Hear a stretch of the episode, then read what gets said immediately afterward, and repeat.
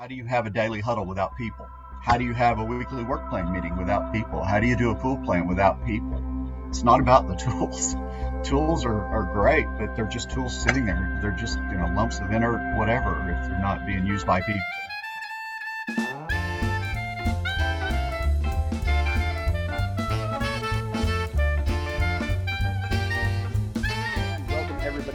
Quality Podcast Season 2. John Thacker and Jake Harrell here with Brian Winningham, who we invited on the show because he has winning in his name, and he is going to tell all of us how to win. Brian is the owner at Field Driven Lean, which specializes in construction, lean in the construction industry. Great topic that we've had with a couple of guests so far, and we can't wait for Brian to continue the conversation. Interesting topic here. We were discussing better, easier, sort of a post-lean mindset. So Brian, welcome to the show. Thank you. Thank you for having me. I'm excited to be here and excited to talk to you folks. Well, we're excited to have you on too, although, you know, we had to take some points away when we found out you knew Jesse Hernandez. So that's a strike. But other than that, no, I'm just kidding. Welcome to the show. I think that maybe I ought to get some points for knowing him longer than almost anybody else. I mean, you know, that's sort of a long-suffering thing there. Maybe I ought to get a little bit of credit that way. Yeah, absolutely. Right, you get long-suffering points there. An interesting choice, John, that you picked winning out of his name and not ham. If it was winning bacon, I would have gone with the bacon thing. Yeah, winning bacon. No, that'd be a guy I'd bring onto the show in a heartbeat. I would have to. Mr. Thacker, you cannot have bacon without the ham. Fair, it's the same animal. That is fair. Yeah, so, Brian, tell us a little bit about what you're doing today and what a day in your life looks like. It depends. So, you know, it's like most folks, my business was fairly well interrupted by COVID. Just this past week, I had my first business trip traveling to a client's office in 19 months. So that's been, it's been a really great week for that reason, just that alone. So this week has been a little nuts, you know, but lots of 4-hour sleep nights because of the travel and, you know, was on a red eye at one point, I think. And, but, you know, most time I'm really chasing that sleep hygiene and trying to make sure that, you know, I get a good night's sleep and I got diagnosed with sleep apnea several years ago, and it, you know, just getting a CPAP machine, stuff like that's really made just a huge difference. And you know, no more drop season, falling asleep in the middle of talking to you folks and stuff like that. So well, this podcast is well known for causing sleep apnea, so we're we are glad to have you. Tell us about Field Driven Lean. So I was a project manager in construction for about 20 years. Before that, I had done various other jobs in construction, and I started out in the field. Well, sort of. I actually started working in a lumber company when I was about 10 years old. Think about, imagine that if you crammed Home Depot into your Aunt Sally's house, you know, about 2,500 square foot. And that's the place where I worked starting when I was 10 during the summers. So, back when lumber was new. Yeah, it was a small town in Arkansas. I mean, I can't tell you, you know, I mean, it was just different than a lot of other places and a lot of different, you know, opportunities because of that. You know, I mean, you know, if we lived in a big city, everybody would have been like, oh, God, no, call child services. But, you know, I loved it. I got up on my bicycle every morning and went to work. It was great. That's awesome. But, you know, yeah. So I've been in construction like my whole life. You know, my dad was an equipment operator. He pipelined when I was very small. He managed the lumber company where I worked. I mean, a little nepotism never hurt anybody, right? You know, and he also did, you know, HVAC. He was an HVAC tech. It's what he finally did, you know, towards the end of his career is what he was doing when he retired. So it's kind of in my blood. It's been something I've done my whole life. You know, took a little stint out and joined the Army and was a ranger for 4 years, but that tends to get you broken about as quick as working in the field does. So I ended up moving into the office finally, and you know, spent the last 20 years or so as a project manager before opening my business. And now I get to go help folks, you know, have better experiences in construction. So Of course, the working for yourself thing has some really cool aspects and some unique challenges, as I'm finding out. So congratulations on that. Yeah, just for anybody considering working for yourself, I mean, just whatever, however you price yourself, you know, whatever number you put there, just know that 40% of whatever that number is going to Uncle Sam right off the bat. I mean, just you got to think about it that way, you know, when you're starting a business, and you know, and you got to figure out what that number is that it takes for you to live on. So yeah, it's a good job, but the boss is a bitch, let me tell you. Toughest guy I ever worked for. So when we're talking about lean and lean in construction, I think as you go through different maybe industries, right, there's different flavors and different collective experience. So for contrast, in my own career, working in tier one automotive supply chain, lean is a requirement, as is AQIS, ISO, you know, stuff like that. And so the people that are doing the work, this is how we do our job, and they don't know any better. Now that's good and bad, right? It's bad because, well, let's start with the good. It's good because it's getting you the consistent results you need to produce automobiles that don't kill people, right? And it's bad because there's a barrier to continuous improvement. The fact that you're using lean tools doesn't mean that the human nature of we've always done it this way, you know, magically goes away, right? And occasionally, you know, we'd run into folks, mostly engineers and management, honestly, not usually the people doing the work, but people in leadership positions that, you know, if they couldn't find it in their Lean for Dummies book, then they wouldn't even consider, you know, the option. And then moving from there to like retail consumer goods warehousing. I mean, that's like, I don't know, it's like an ant colony, but without the order, you know, everybody's running around in a different direction. There's like trash on the floor, you know, it's just a mess, and nobody cares because there hasn't been any financial incentive to clean that up, like in the history of retail, right? There kind of is now. There's a little bit of a supply chain push now that labor is getting more expensive, right? So different sector, you know, different industry, different ethos. And of course, construction, where it's largely partnerships. You have trade partners, you have the GC, you have the client, you have the VC that, you know, is the real client, you know, all of these people working together. And, you know, trade partners are eminently practical folks. I imagine that it has its own unique flavor. So tell me a little bit about that and the challenges with lean and continuous improvement in that environment. Well, just the fact that you're calling them trade partner means that Jesse's already, you know, infiltrated your mind, because, you know, most of my industry calls them subcontractors, and it's a contractual exchange, and that's all it is, you know, and it's not a relationship. It's not building trust. It's not doing any of the things that you need to do to succeed. You know, I mean, I can give you $1 and you can give me $1, and it doesn't change anything anywhere. You know, I can give you $1's worth of work and you can give me $1 for it. And if nobody gives a shit about it, then it doesn't matter. You know, I mean, and that's where we are. You know, I mean, we think that somehow we can get compliance out of people because nobody cares. Right. And compliance is, you know, I mean, that doesn't work. Ask the Soviet Union how that worked out for them. Well, I'm a huge fan of what you said, your central theme of easier, better for this conversation. And why I'm a huge fan, if you look on John's desk there, you'll see my book, Chasing Excellence. And in the first page of the book is a quote by John that says, how do I get more of the outcomes I want, less of the outcomes I don't want for the least possible resources?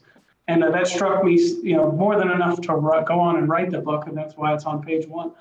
And I live by that mantra. There's no dogma. There's no specific approach. We're going to do whatever is better and easier. So tell us your approach to that.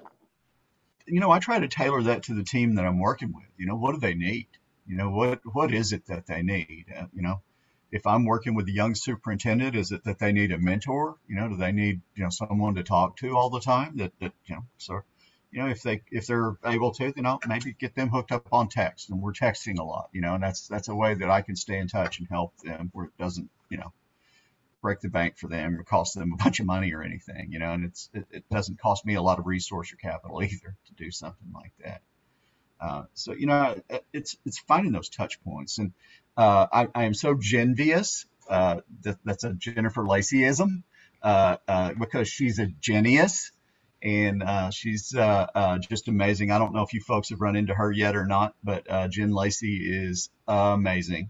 We run into her in a couple of weeks, don't we, John? Yes, we do. Yeah. Yes, we do. So I'm not going to steal her thunder, but, you know, yesterday we were on Jesse and her morning collabo session on Saturday mornings, talking about, you know, lean in relationships, 5S in relationships. And, you know, she asked a question. So how do you have a daily huddle without people? How do you have a weekly work plan meeting without people? How do you do a pool plan without people? It's not about the tools. Tools are great, but they're just tools sitting there. They're just, you know, lumps of inert whatever if they're not being used by people. That the people is where it's all at, and that's the approach that I try to take too, Jake. You know, I don't try to focus in any one direction. I try to start them on the things that I know that are going to be daily habits first and get those going. Those are easier a lot of times, just because you're doing them every day. I love that you said collabo session first, because I had no idea how to pronounce that hashtag. I was going way too far. I was like, collabo session. I'm trying to think through that. That's how I started my morning as well. French. We were both on there at the same time. Fantastic conversation. Jesse might speak a little Spanglish, but so you might throw a Cabo on there somewhere or something. But so I like the conversation around tailoring it to the specific context, and really, if that wasn't necessary, we wouldn't have so many continuous improvement professionals out there, right? You can't just use a tool and it makes you better. Having said that, there is the psychology of just taking action that people miss when it comes to lean and continuous improvement. I worked for a site that was run by a company that had a business operating system, and it was a mature system, and they wanted to implement it at this site, which was a brownfield. We had taken over from a different supplier and, of course, hired 90% of the people that were already doing the work. And, of course, that approach is ill-advised. And I was in the kind of position where I sort of had to coach senior management, and in a gentle way, you know, you're a fucking idiot. But so we had a senior VP that you have to say sir at the end of that. So we had a senior vice president that came to visit the site, and it's like, sir, don't be a fucking idiot. Yeah. That's how you say it to him. I just ordered you all your boards. And I'm like, you just ordered me all my boards. So we had like corporate branded visibility wall boards, you know, and I'm like, okay, first of all, so you ordered an employee suggestion board. We don't even have like a process or habit in place for this. What's worse, not having one or having one that's not used? Right? Not using the one you have. I mean, you lose trust.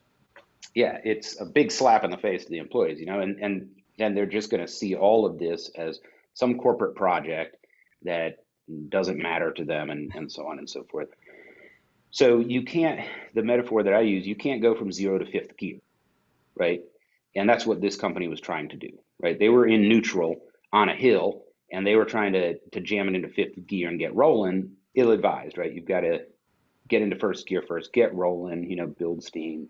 So there's a process to maturing, right, as a plant, any local instantiation, you have to follow through, you know, the steps and the pathway.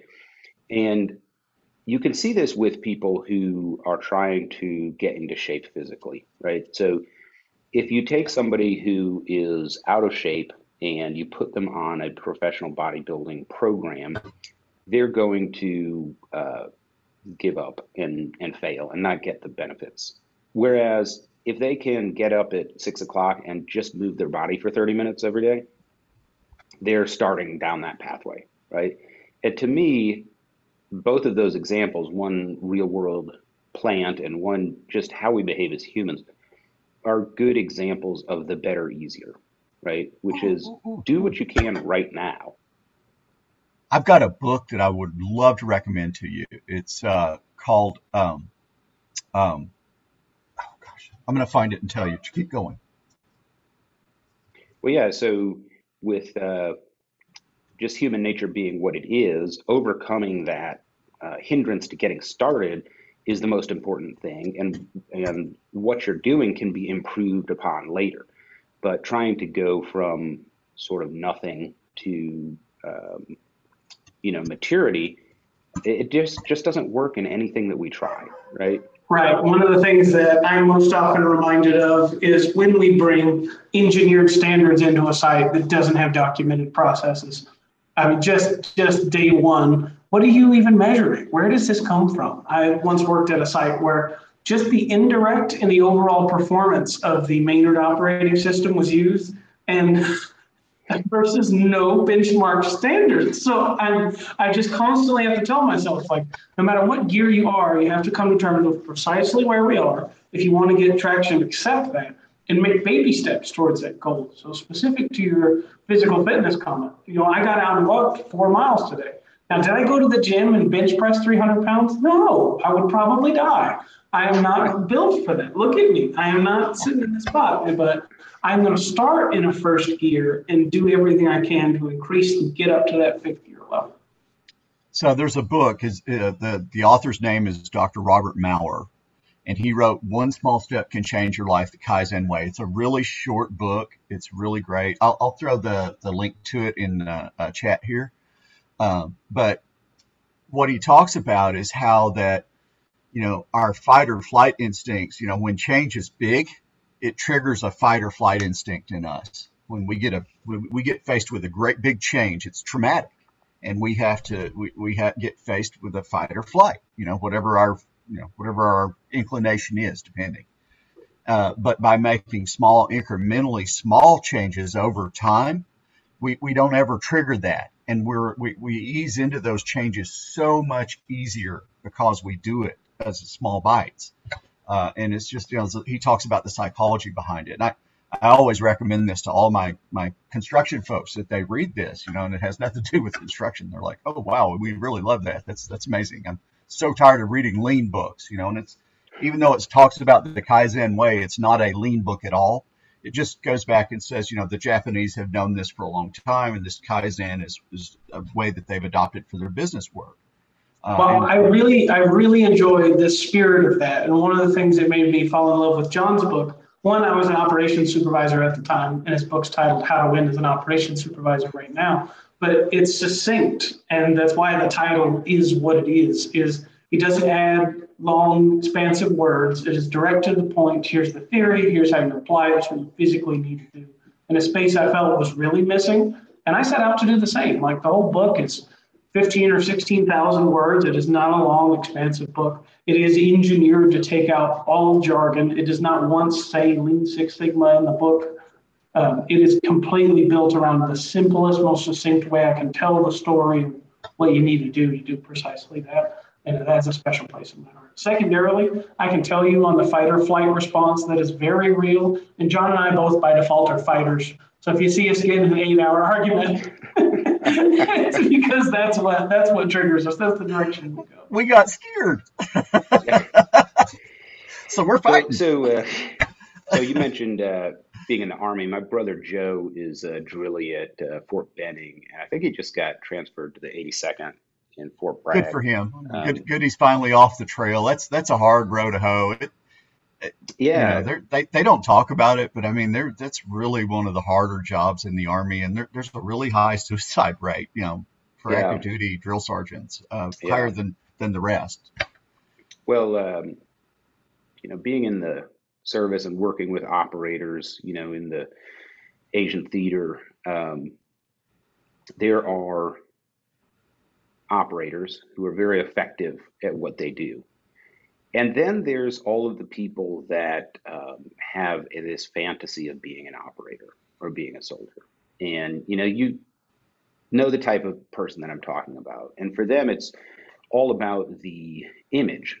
And most of them are not actually in the service, right? And they'll buy, we call them posers. Yeah. Yes. Yeah. And they'll buy tens of thousands of dollars worth of stuff.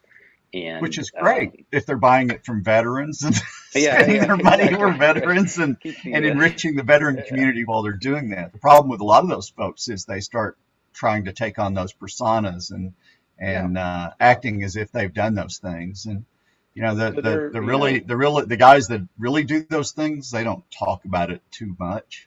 Right, but they get results, right? So the poser has got his, Roka eyewear and his Hamilton field watch with the, with the crown on the inside of the wrist and his cargo shorts. And, like they have the whole 511s. Yes.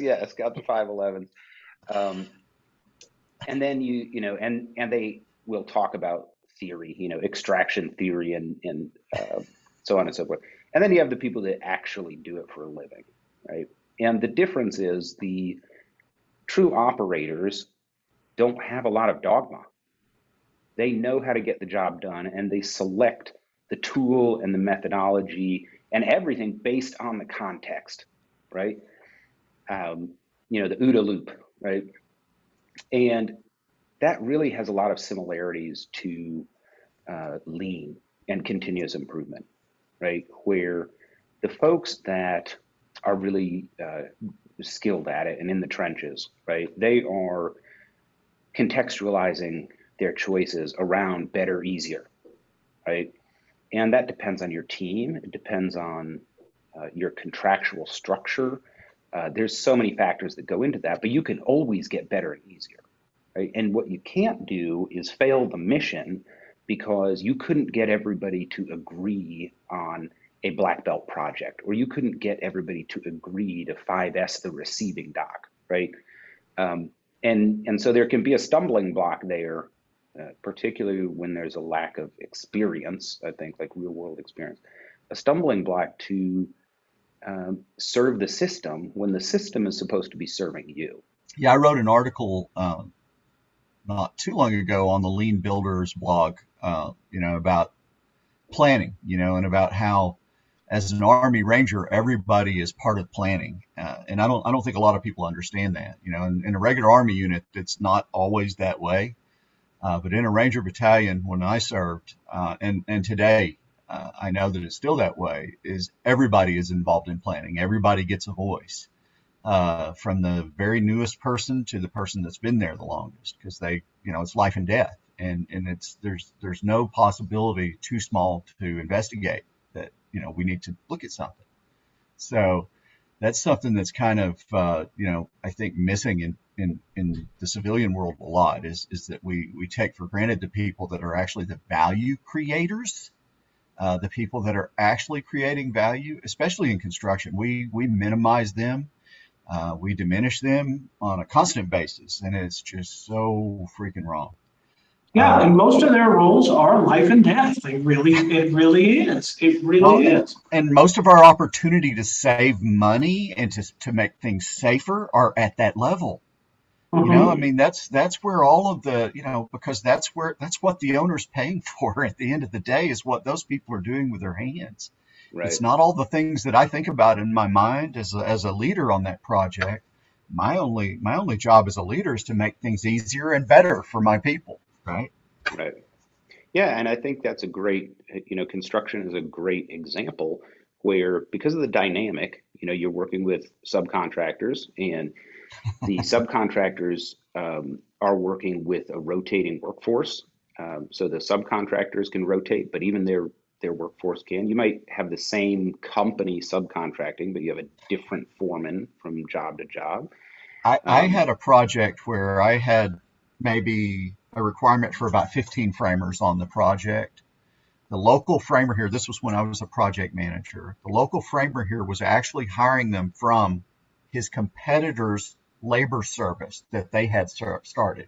He was giving them all the money that I was getting, his competitor, his dead even competitor, except they didn't have a labor service. That's right. Crazy.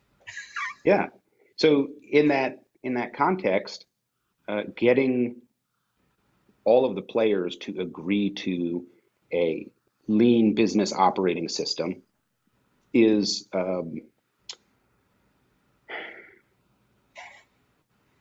what's the right word? I was going to say, you know, pie in the sky fantasy, but maybe not that strong. But the amount of energy that let's just call it a goal to still be a goal that we're still shooting for. Yeah. I like that. A goal that we're still shooting for, right?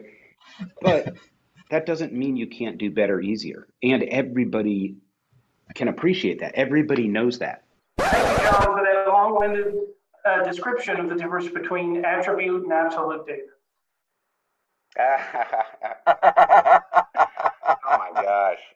Oh my God, that was the most insightful thing I've ever freaking heard in my life. What are we going to do? I mean, I don't know that I can remember it now, though. If you miss that, it is not coming back. The camera won't switch to you unless you talk, Brian. Okay. So when we talk about better, easier, and, you know, some of the stumbling blocks, depending on your context, you know, everybody can get behind better and easier. Once you start throwing jargon out there, that's when you start to lose people, right? Yeah. I work in Westminster, Maryland, run a factory out here, and I've got some, you know, really good dudes that run the place, and we do better and easier. And I'm actually practicing organic lean here. Kind of an experiment where we're starting from nothing and training everybody. They're learning how to do lean from scratch, and we haven't used a single lean word. And there's a reason for that, and part of it is the people that we're working with. You know, they don't want to speak Japanese. Why would they? Even if it wasn't cultural appropriation, I mean, these guys are all 25 years old. You know, that's a real thing for that generation. The demographic that we're working with, they're just not interested. Why should they have to learn Japanese to run a good operation? And that's easy, right? Yeah. Well, all you have to do is take your ego out.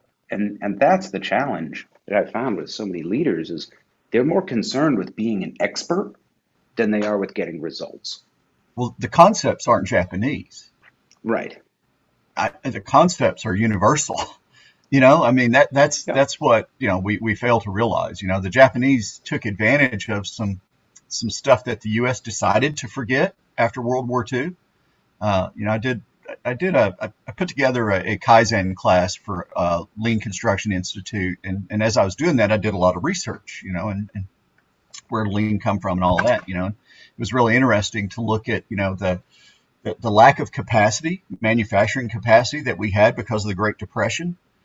Coming all the way up until 1942, basically, you know, people don't realize this, but unemployment was still 14% all the way through 1941.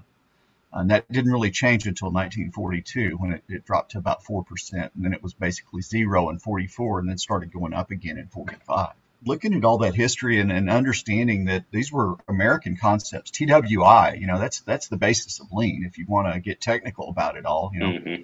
The training within industry, you know, job relation, all those things. And those are really basic things. But, you know, even at the heart of TWI was treating people with respect and understanding that, you know, yep. and because we don't have a choice.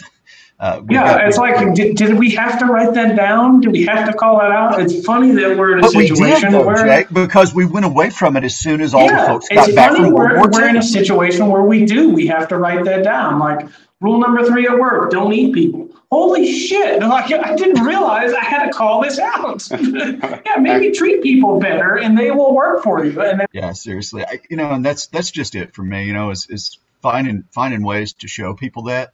Now, the Last Planner system is a great tool, but it's been used incorrectly a lot and been forced down folks' throats and been just wielded like a battle axe instead of a tool to help people get better. And we do this with pull planning, and everybody always wants you to come train them on pull planning and spend a whole day learning how to pull plan something that we do once every 12 weeks, maybe. Why? John, I am humbly reminded when warehousing took off with like the first round of Tier 1 WMS, there was not a single implementation globally that ever made anything better in the warehousing world, but we brought in the system and found a way to make it worse. Yeah. Yeah, so what I push now is those daily huddles, because we're doing those every day. We've got a chance to really make a difference. And you know what? Even the really resistant, older, as they're called, superintendents who are used to, the old way of doing things, of telling everybody how it is, they really like daily huddles. Because it's one place where they get everybody together and they start to see the value in that, even if nothing else works for them. And, I get a lot less resistance doing it that way. You really do. Yeah, and you get people communicating, and that's a foundation you can build on as you start to add in more stuff, right? Just people talking and working together, right? Without that, doesn't matter what tool you think is going to work if people aren't talking to each other, right? And Jake, that's a great call out. I think the technology aspect or sector of operations is a classic example of where we're not trying to make it better or easier. Somebody got a bee in their bonnet and got drunk at a trade show and signed a contract they shouldn't have, and made best buddies with somebody. And next thing you know, you have autonomous guided vehicles that are designed for picking things up with forks that are trying to do clamp work when they're not designed to do it. And you're spending millions of dollars to replace fork truck operators because you didn't think through what you were doing there. You weren't making it better or easier. You just decided to buy some technology. Mm-hmm. The whole notion does not equal progress, right? Innovation, right? Big old scary leaps forward, and that's the like I talked about that book. That's why it doesn't work. If we innovate our way out of something, that's just the times that's happened in our country has been very, very small. I guess maybe the moon landing would be one way. World War II would probably be a something to look at. But even that's years, not minutes. Yeah. And if that example I gave seems oddly specific, it's because it was a real life dumpster fire that Jake and I both dealt with. So. When you look up dumpster fire in the encyclopedia, there's literally a photograph of this operation. I've been in some situations with probably some competing photos there also. Right. Fair enough. Well. But it's true, the Übermenschen philosophy, right, that has permeated kind of Western capitalism in general, but this idea that you're going to have some Elon Musk that rescues you, right? The great man theory. You're going to have some... Terminator robot or some technological breakthrough that just bam solves all your problems. There's people after me. When James Cameron was directing that movie, obviously he's very good at telling stories, right? So, but what's the basic premise? The basic premise is somebody that is weak is in trouble, and they have this Deus Ex Machina, thing that happens in the movie where you have this perfectly created, robot killing machine to protect you, so it's like the ultimate fantasy, right?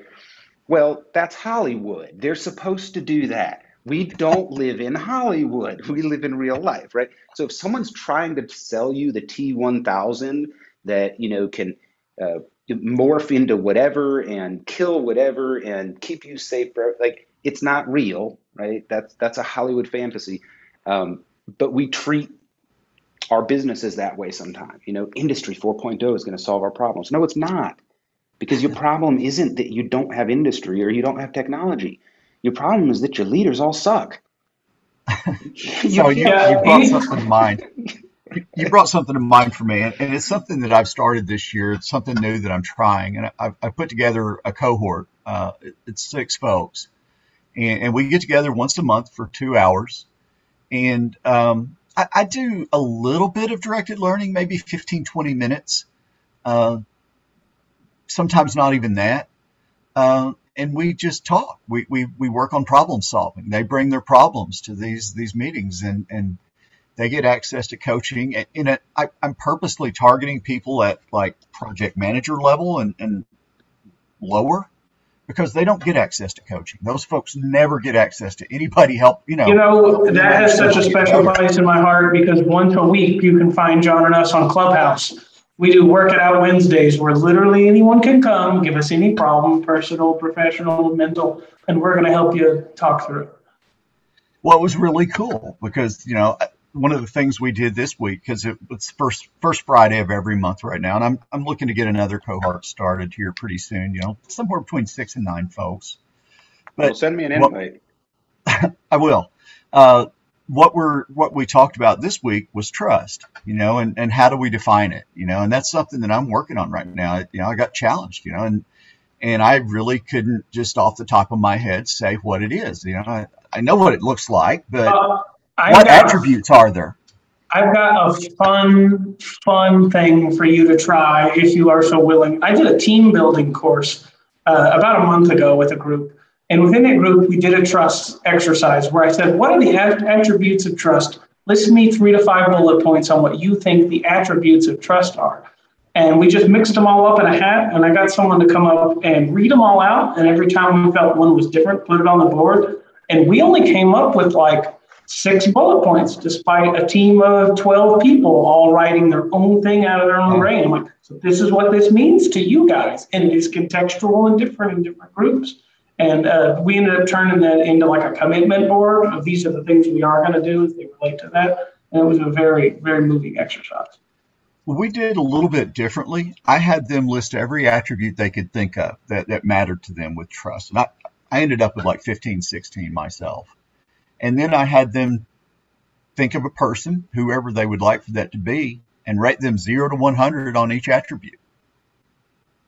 And then average it. You can actually score someone on how well you trust them, and you know the challenge to everybody was to go use themselves.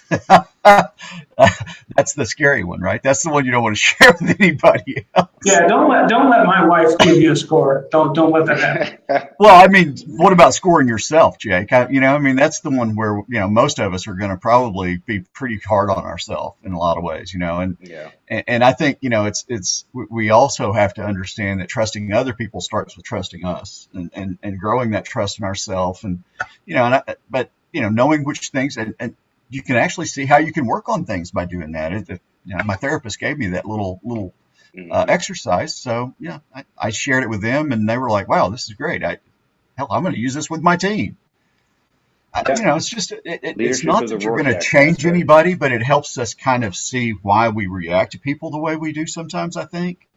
Yep. You know, and also maybe why they react to us the way they do. Yeah, leadership is a Rorschach test. Yeah, you are most certainly projecting your own emotions and feelings into the world every time words come out of your mouth. Most certainly. Yeah, how you feel about yourself, right, directly influences how you feel about others and the assumptions you make about their motivations and actions and stuff like that, right? So one of my challenges as a leader is I'm very disciplined, aggressive, and controlling with myself, right? For me, it's you're going to get up at 4:30 every day, which I do, except when I wake up before my alarm clock, right? It's you're going to work out every day of the week, of the work week, not Saturday and Sunday. I take time off, right? And, you know, there's that self-talk that goes into that, right? Like, get your lazy ass out of bed, get in the gym, push that fucking iron, you know, all of that. But if we're going to be kind to other folks, John, we need to learn to be kind to ourselves a little bit too, right? You're exactly right. So it was probably 10 years ago that I got into my like self-discovery journey, because I had gotten to the point where my performance reviews were less about like my capability and knowledge and more into the, hey, you're a leader of a team now. You're not executing anymore, right? And so leadership matters. It's a huge jump for people to make, though. You know what? That is a really huge jump. We take, and we approach leadership all wrong in the U.S. so many times. We take someone who's really, really great at what they do and just assume that they're going to be really great at teaching other people how to do that and leading them on how to do that. It's not always the case. And then we trust every leader. We don't train them to do it either. We trust every leader into ambiguity, and then we go, why haven't y'all figured it out? We don't give them any training on how to be a leader, on on the importance of self-reflection and any of that kind of crap. We just say, now you're a leader, go do the same stuff you've been doing. And it's like, okay. Yeah. I can count formal leadership training hours on one hand, like just for sure. And Brian, that's literally my story. Like that's exactly what happened to me, right? And to others. And that's why I wrote my book, Zoom, How to Win Right Now as an Operations Supervisor, because I had no instruction. And as I moved up in the org and had to hire supervisors, I realized that they had the same problems I had. And so I just went on Amazon, went on Google, and tried to find relevant books for them. And you know what? They didn't exist. And I was like, well, then I'm going to write it. You know, gosh darn it. So very, very prescient observation there.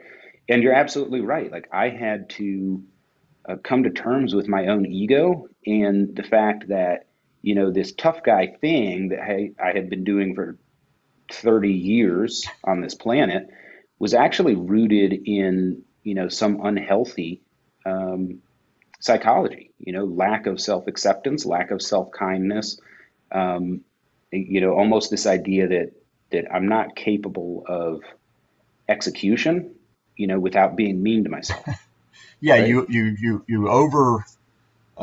overachieve because you always feel you're not good enough to you know, because you're always chasing that, right? Yeah, now he just takes it out on me and he's good. Yeah, I just transferred that all, you know, over to Jake. Transference. That's but yeah, right. But you know, you're exactly right. So if I'm treating myself that way, right? I'm overcompensating for never being good enough for myself. That means that when my team is trying hard, they're never going to be good enough either. You don't won't be able to recognize it, right? Right. Mm-hmm. Yep. You can't even come to terms with easier, better. You're just more and harder. You're too focused on concentrating what's gone on in the past instead of being present on what's happening now. And that's, you know, that's the key, I think, is that everybody sort of figures out as they work through this stuff is.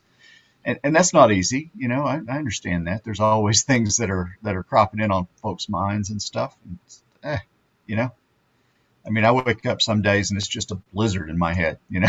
Yeah, yeah. And you know, you try to get out of those. You know, you try to find a center and find a place where you can, you know, be helpful to people, because you can't when all you got all that stuff going through your head. It's a whole lot harder to be helpful. Well, I cribbed a fairly useful technique from Shaolin. They make a distinction between sitting meditation or still meditation and moving meditation. And for them, when they go out and the physical drills they're doing are extremely demanding, right?